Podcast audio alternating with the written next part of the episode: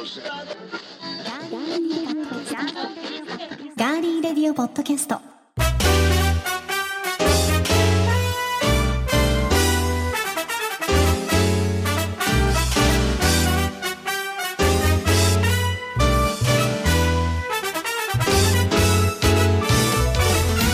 皆さんこんにちは。10月5日火曜日10月に入りました。いかがお過ごしでしょうか。今週も名古屋のスタジオからお送りしていきます。ガーリーレディオポッドキャストお相手は高田沙織です。そして10月に入りましたので何か今回はですね新しいモノマネに挑戦したモノマネを披露するということで西村徹さんを封印したこの方が登場してまいります。よよよさかなクンだよ。違うよ足立だよ。よろしくお願いします。ギョギョギョ。全然似てなかったですね。まあ頭で考えてたことと、はい口で言ったのが違っちゃったあ違っちゃいました？なんか最近モノマネしてます？してないですよモノマネなんか本当ですか？もともと僕モノマネやらないじゃないですかそんなに違いましたっけ？違います違いまなんすかあのモノマネもできて、卓も触れて、はいはい現場ディレクターもできて、え歌って踊れる系ユーチューバーじゃなかったですっけ？あ違った？歌って踊りはしましたけどあ昔そうですよね、はい。歌って踊れる系 YouTuber そっかそっか、はい、モノマネはないですよあそんな。そうデータは。郷田さんみたいにいろんなね多彩なそういうあれはないです。いや私はあの結構自分の目で見た人を最近は、で最近一番誰を見てこの人だったらできると思ったんですか？いやあの最近は喫茶店というあかあそういう普通の人？某そう某コーヒーチェーンで、なんかちょっとあのなんていうんですか店員さんにはい。ええ。こう注文をしてる人がすごい気になって、ええ。ちょっとやってみてくださいその人の。そのシーンを。うん。いいですか？うん、S あ違う。だからスモールじゃなくて S なんだって。は？S 私は S 頼んだわけ違うもうそれ違うから S いらない S っていう人です、はい、めっちゃ面白かった。スモールは S だよね。うんうんうんね。それ何切れてたの？そんなに？切れてたの。めっちゃ面白かった。うんでもそういうのなんかうん。あれですね。観察するのは楽しいですよね確か楽しいにねですよね、なんか携帯のメモとかにそういうの残したりとか、うんうん。あとはあのスーパーとかでん。独り言言ってる人、いますね。独り言の結構あのボリュームが自分じゃわからないじゃないですか、この前なんかおばあちゃんよりもうちょっと若いかな、うん。う んとなんか「こんにゃく!」とか「厚揚げ!」みたいな「うんう。んこんにゃく厚揚げ大根!」って言ってたから、うん。あ今日おばあちゃんおでんなのかなって思いましたえそれ発表してたんですか？あ発表っていうかあのカートをしながらあ「こんにゃく厚揚げ!」みたいなこと言ってました。多分自分の中で復唱してたんでしょうね。なるほどね。うんだからカゴに入れてく前にメモではなくて。繰り返してたんだと思うんですけど。なるほど。結構さーって周りの人はさーってなってましたけどね、それ耳元でうん。なんか違うのをちょっとはんぺんとかちょっとささやいてあげればよかったね。はんぺんも多分そしたらメニューに入りますよ、あうんね。うん。一個ずつ増えていくみたいな。でもなんか違う全く違うメニューのやつを入れたら、うん。カレー粉とか言ったらちょうんっと怒られるかもしれない、そういう身近な人のモノマネをね最近はちょっともっとは極めていこうかと。ぜひレじゃあ今度またあの面白い人がいたらね、はい。また発表してください。わかりました、ははいい発表したいと思います、はい、さあではですね皆さんからいただいているメッセージツイッターからいただいたのはいつもありがとうございます。ただしさんです、はい、ありがとうございます。えセカンドシーズンエピソードの、えトップ3の後半、うん、聞いてくださいまして、はい、完全版を聞いて、うん、まさに完全版。物足りなかったところに追加が大人の事情で無理かと思ってましたが良かったですよ といただきました。ありがとうございます。あの J ボーイのマスターのところはい、がね、はい、すいません。抜けてましたけれども、はい。そこをスタッフさんが完全版ではい、追加してくださいまして、はい、はい、大人の事情も何もないです。すいませんでした。忘れてただけですね。スコッと抜けちゃった。はいということでまたあの繰り返し楽しんでいただけたら幸いです。あはいりがとうございありがとうごます。ざいます。番組へのメッセージは今聞いてくださっていますガリレリのえホームページそちらからメッセージフォームがありますのでそこに送っていただくかあとは番組のツイッターもありますぜひフォローしていただいてそこから送っていただいても OK です皆さんからのメッセージお待ちしています。では今回も最後までお付き合いよろしくお願いいたします。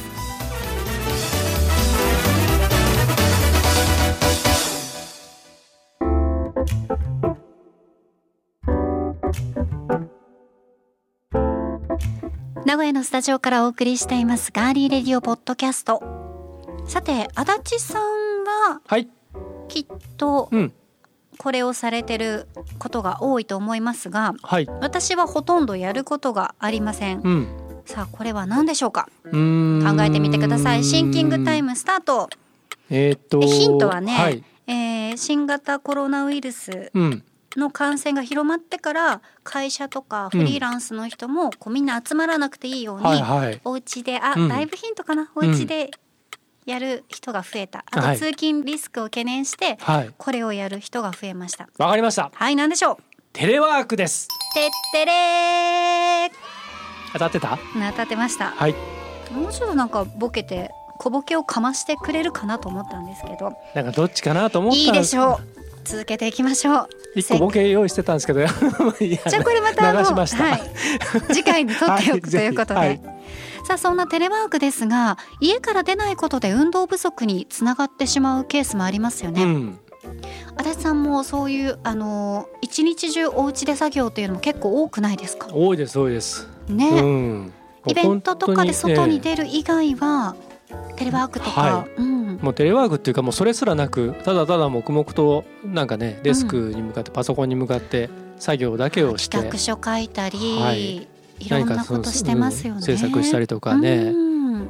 まあ、そういった方も、うん。ぜひ、まあ、今回のねあの話題チェックしていただきたいんですが、はい。運動不足になると体力が落ちますし、はい。肥満や病気につながってしまうのは避けたいところですよね。うん。テレワークを継続している方々はどのように運動不足を解消しているのかこんな調査が行われました。はい。株式会社ラシックが運営するウェブメディアテレワークリモートワーク総合研究所。その名もテレリモ総研が全国の20歳から65歳の男女のテレワーカーを対象に運動不足解消法に関するアンケート調査実施したんです、うん。ではその結果紹介していきます。はい。テレワークによる運動不足を解消するため何をしていますかというこれを問うたわけですよ。うん。はい。なるほど。じゃあ剛殿にも問うてみましょう、うん。テレワークによる運動不足を解消するために、はい。あなたは何をしていますか？散歩とストレッチですね僕はやっぱり多いですか、うん。多いです。歩くのとうん。体を動かす、はい。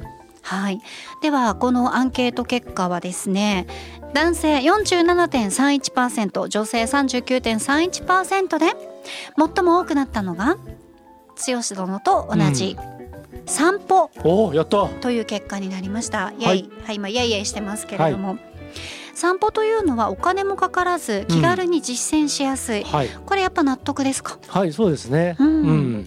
で、あの回答してくださった方の中で、近所のスーパーやドラッグストアなどに買い物に行く際に少し遠回りする。はいまさにそういう感じですね。やっぱそうなんですね、最寄りのバス停よりも一つ前で降りてみるなど、ちょっとした工夫でも日々の積み重ねでいい運動になるという答えが出ました。はい。はい、で散歩に次いでうん。男性が25.09%女性27.94%と多くの回答を集めたのが自宅での筋トレです、うん。ストレッチも同じ感じかもしれないですね、うん。うん近年は筋トレブームということもあって YouTube などの動画サイトや SNS にも多くの筋トレ動画がアップされています。はい。難易度別体のパーツ別マンションなどの集合住宅に配慮したものなど状況やニーズに合わせて取り入れられるのも人気の理由と言えそうです。うん。またですね男性に人気が高かったのがランニングとサイクリング。はい。うん、3密になりづらい屋外で黙々と走り続けられる上景色の変化を楽しむこともできてテレワークの気分転換になるという方が多かったそうですね、うん。ただし、うん。もしこれ実践する方うん。いらっしゃいましたら人とすれ違う可能性のある場所ではスポーツ用のマスクを着用するなどコロナ禍における感染症対策にも配慮をしてみてください。はいそして男性票に比べて女性から10倍近くの票を集めたのがヨガです。うん、うん、流行ってるよね今またブーム来てますね。うん運動不足解消以外にも体の柔軟性養ったりリラックス効果があると言われてますね。うんヨガの深く穏やかな呼吸を行うことでストレスフルな状況下で心を落ち着かせるなど体面うん。体力面だけでなく、精神面へのメリットも期待できるということです。今ねやっぱりこう不安や悩みを溜め込みやすいうん。ですから、ヨガをやって、うん。その効果を発揮するという方が、うん、非常に多いんじゃないですかね。他にもマンションなどの集合住宅で最も手軽にできる運動としてエレベーターを使わないうん。ことを意識されている方も多いそうです。うん。さすがに40何階建てのタワマンとかにお住まいの方には不向きかもしれないですけどね、まあ、できることは手軽にやってみていただけたらと思っております。はい。テレワーカーの運動不足解消法が明らかになった今回の調査ですが全体の7割以上の方が何かしらの解消法を実践されていること分かりましたね体の異常を予防するためにはもちろんのこと長時間のテレワークでは適度な運動を挟むことで頭がすっきりして集中力や作業効率アップも期待できるかもしれませんのでぜひ皆さんやってみてください。はい。うん、本当にね、あのそのデスクワーク、まあ、はい。僕らの場合どうしてもその集中してこう何か作品を作ったりとか、えーアイディア例えば言葉をどっかにこう紡いだりとかうん。いうことをする時ってもう本当脳みそフルチャージでやるんですけどでそれが結構長い時間続くんですよね。うんうんうん。短期集中じゃなくて。下手すると一日中それやってる場合があってありますね。だからなるべくその、えー、とちょっとねあのあいかんいかんと思って、うん。外に出て用があってもなくても、でちょっとその事務所の周りっていうか仕事場の周りをねちょっとこう歩いてで気分転換も兼ねてするっていうのはありますね。その時に手をこうこう上に伸ばしたりとか、はい。回したりとかうん。肩甲骨をこうね、うん。動かしたりしながら。そういうことは日々やりますね。うんうんうん。うん、まあ散歩というのは本当に私もすごくいいと思います、うん。夜散歩はよくやりますけど、涼しくなってからとかね。ううんん。まあいろんな解消法もちろんうんうんテレワークがねできる方ばっかりではないですうし、ん、通勤されてる方は通勤されてる方でそうですね。また違ったストレレスたまりますスので、ぜひね解消法を皆さんも、うん何か一つ見つけていただけたらなと思っております。はい。ではここで一曲お送りします。ボーカルのキラナとギタープログラムのたつき男女2人からなるユニットシルクセットヘブンでフラッシュバックフラッシュバックした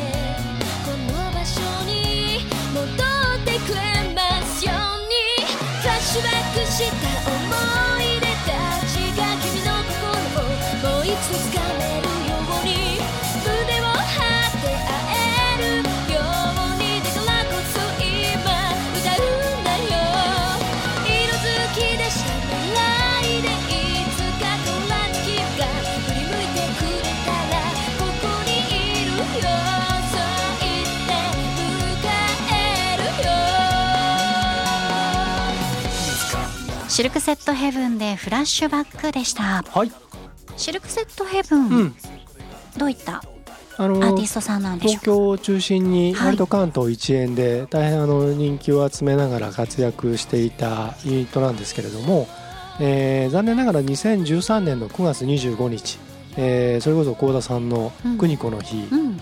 に、えー渋谷のねオーウエストで、はい。えーライブやってそれがまあ最後解散のライブだったんですけれども。あじゃあもう今現在は？今現在はもう活動はしてないんですがね。ただ僕はあの2010年11年の頃に、あの東京でちょっと紹介されてでえっ、とイベントとか六本木でやったイベントとか、ライブ配信イベントとかいろんなことでちょっとあの関わらせてもらったんですね。はい。それをきっかけに僕が実は作ってプロデュースしたあの短編映画の、えーテーマ曲に、えー彼らのこのフラッシュバックを使わせてもらっへえ、はというですねあのちょっと関係があって縁があるんですね。はい。あのーすごくねあの今あほら、えー、と割と女性ボーカルの、えーちょっとこうおロックな感じのいろんなアニメソングとかたくさんあるじゃないですか。ありますね。リサさんとか、はい、ああいう系風ですね。どちらかというと。なのであのキラナさんの声がそういう感声質じですか、もそうだし曲の曲調もね。だからあのまあちょっとこんなこと言っちゃうとねあれだけど、えーもう解散してから10年近くなろうとすするんですけれども今やってたらきっとねまた違うブレイクがあったんじゃないかなっていう気もします。うん。はい、じゃあぜひ皆さんフラッシュバック、ね、この曲もそうですけれどもシルクセットヘブンの楽曲もね聴いていただきたいと思います、約束するよ君がいもしも立ち止まりそうになっていたらこの歌がそっと背中を押すよ。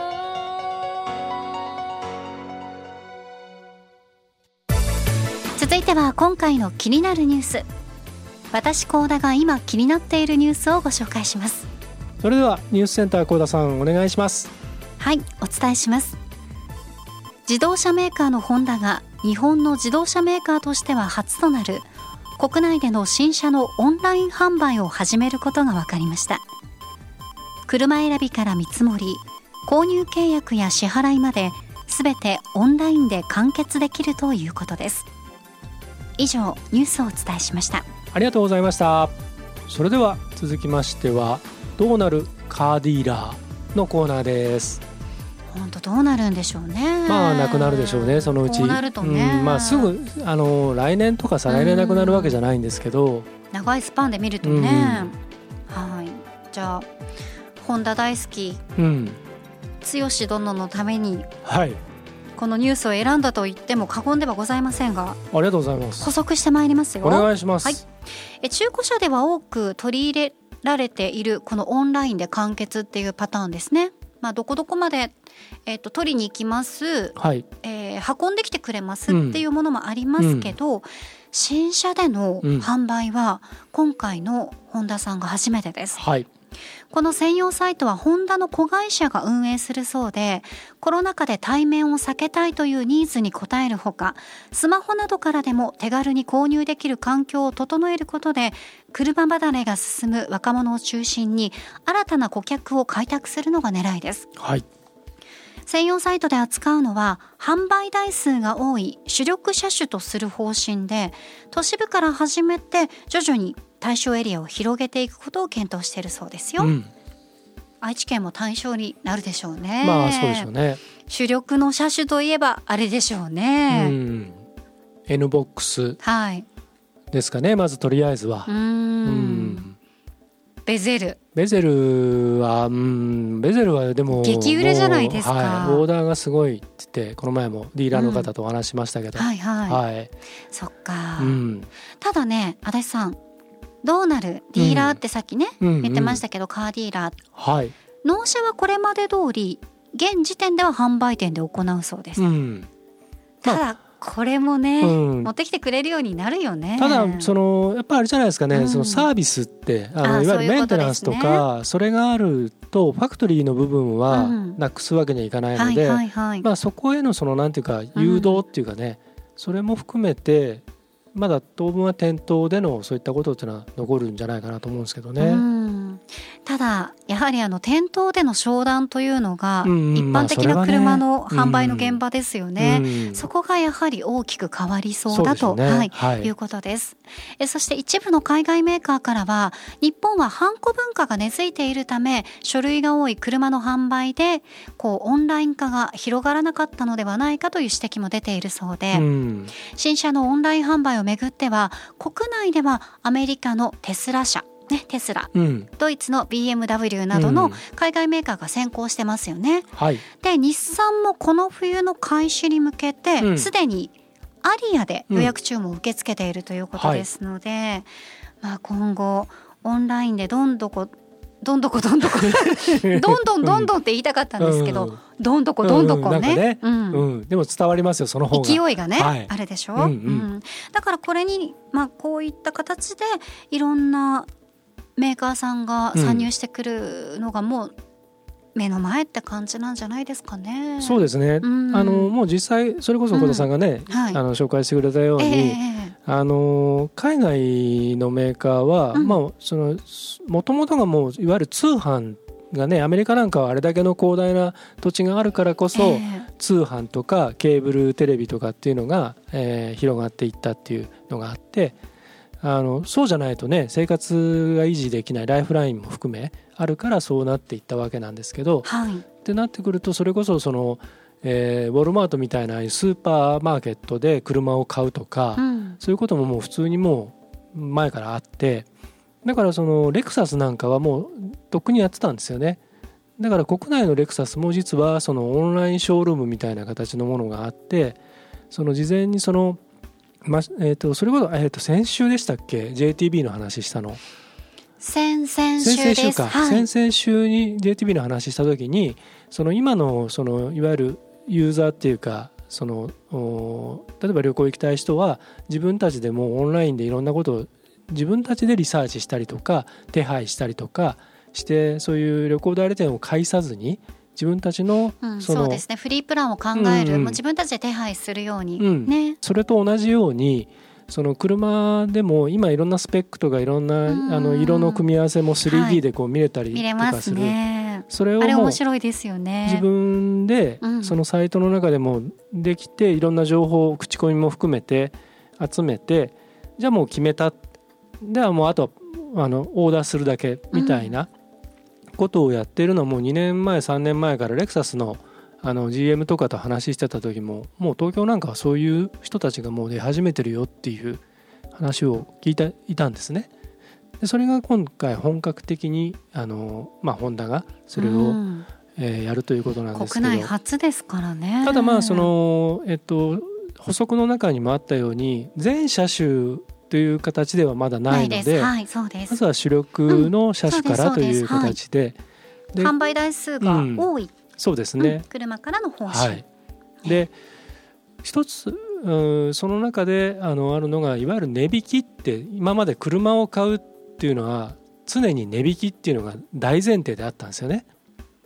そうなの、うん、で新車買う時でも中古車買う時でも、うん。例えばその A というディーラーと B というディーラーがあって、その、えーそれぞれの実力差とか店長の度度量とかうあのいろんな采配によってその A の方は10万円値引きだけど B の方は12万値引きとかでそういったものをこう競合させたりとかで買う気がないんだけど C という会社のうん。今度車をとあの同じぐらいのグレードっていうか車格のねグレードの見積もり取って向こうはこんだけって言ってるけどどうするみたいなことをあのその本命のところに持ってって1万でも2万でも値引きさせる。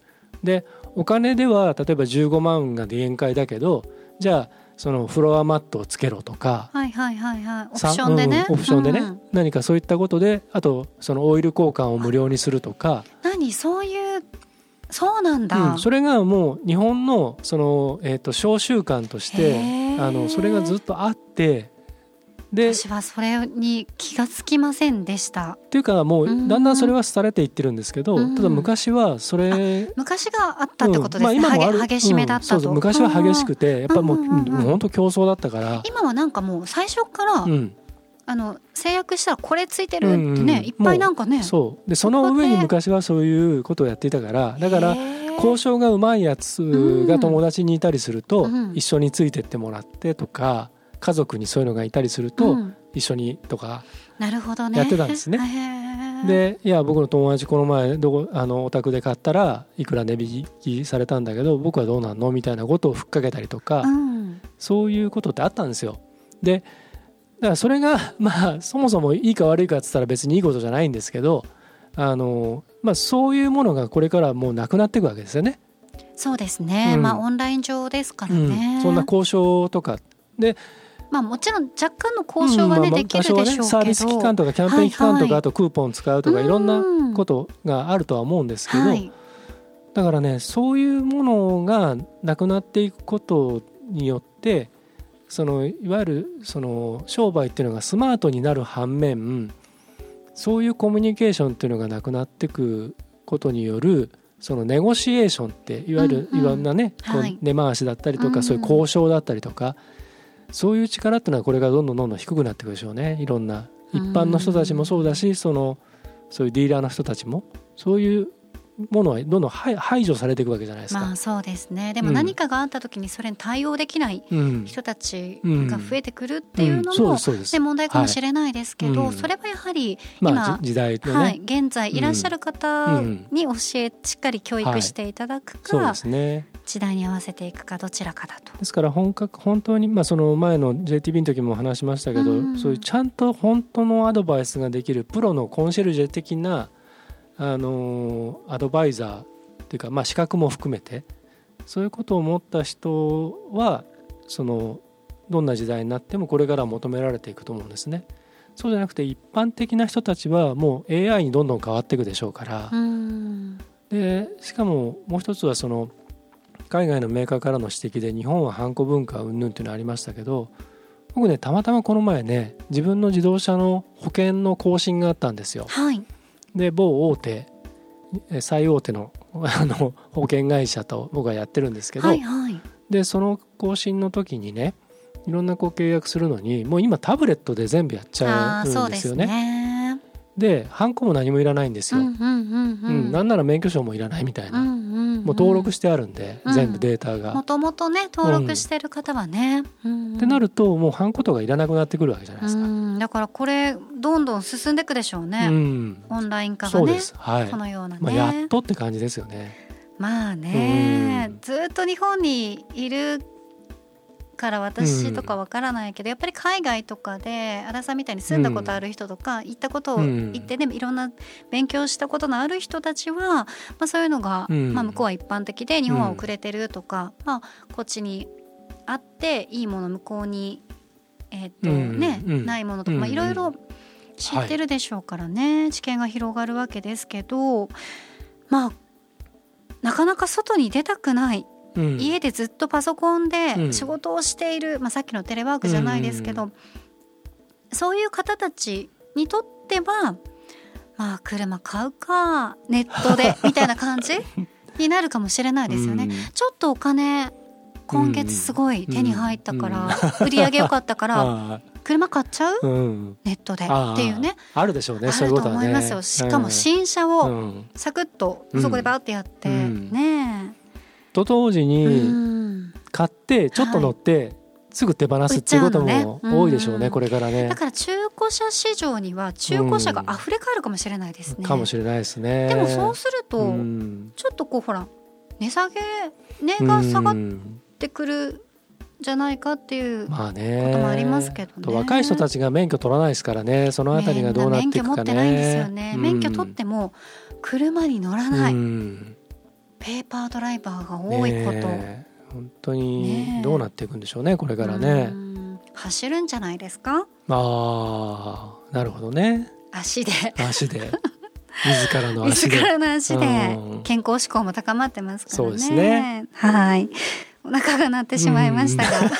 今今はいね時報ぐらいになりましたそう、ねこうって言いましたけどね。はい、そろそろ終わっていいよっていう印ですねそういうことですね。は。はいいさあ、今週の気になるニュース、ホンダ国内初の新車のオンライン販売へについてご紹介しました。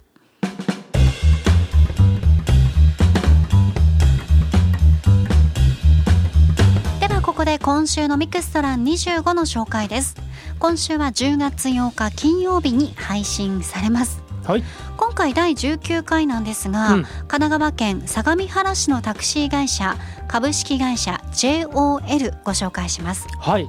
タクシーの未来と地方の暮らしを変えていくライフスタイルを変えていくさまざまなチャレンジを企画中ということでええ。未来のタクシーみたいなねうん。そんないろんなこう野望って言えばいいんですかね、これから実現していくはい。してみせるというようなお話たくさん聞かせていただきました。はい。あのー今回もですねえっ、と YK ホールディングスグループの代表でもある荒川社長がこちらの JOL の代表取締役も今兼務されてらっしゃるということで、はい。えー、とお話は荒川社長からあお聞きしました。なのでだからこそそのタクシーの未来っていうもののお話が、えーいろいろ出てきました。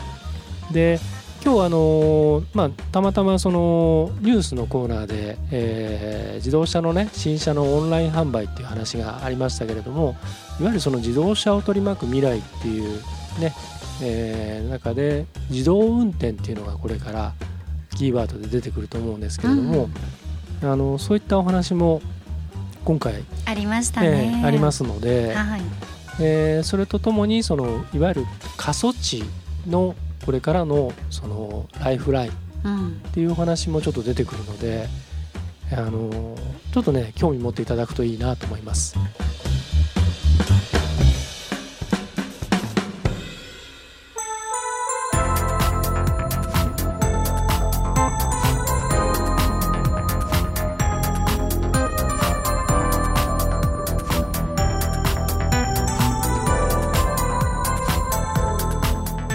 スタジオからお送りしてきましたガーリーレディオポッドキャストエンディングのお時間です。届いているメッセージはい、ご紹介しますね。はい、ツイッターからいただきました。はいはいって言ってますけど大丈夫ですか？うんちゃんとちゃんと。口口紅が剥げてきてます。よ大丈あ夫ですか？コンシーラーちょっとあれコンシーラーじゃ口紅が。口紅が。分かってないのにいろいろ言うなって。ピンクベージュの僕口プチプラコスメでちょっと今日は頑張ってみたんですけど。キャンメイク？キャンメいいよね。意外と使えるよね、はい。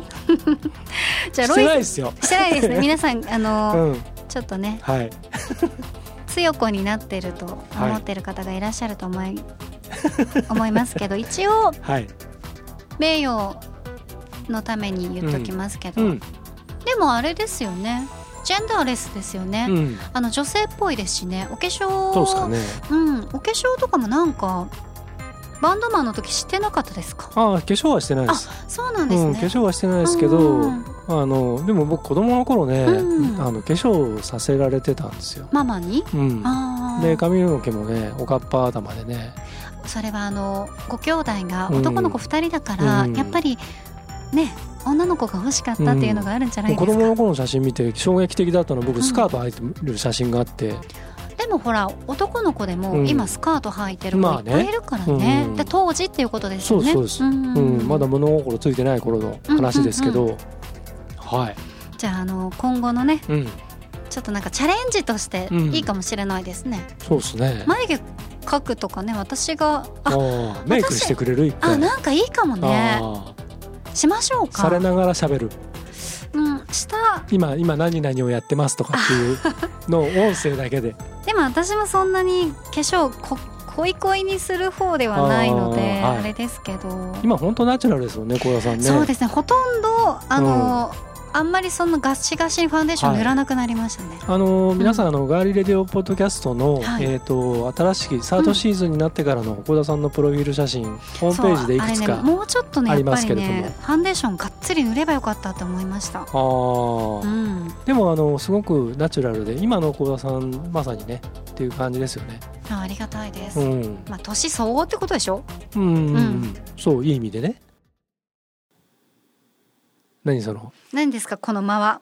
え？いいですかもうちょっとあの ロイさんからのそうね。ロイさんからのメッセージをご紹介したいんです。はい。はいえーセカンドシーズンのエピソードトップ3の後半、はいはい、ね、あの皆さん結構この後半、うん。完全版に対して、うんうんえーメッセージくださいましたね、はい。ツイッターでいただきました。今週も楽しませていただきました。はい、完全版にして J ボーイさんの収録回を追加してくださったんですね、うん、2回目を聞いて得した気分になりました。およかった。そして第3位から1位まで番外編も含めて改めて聞いてみます。はい。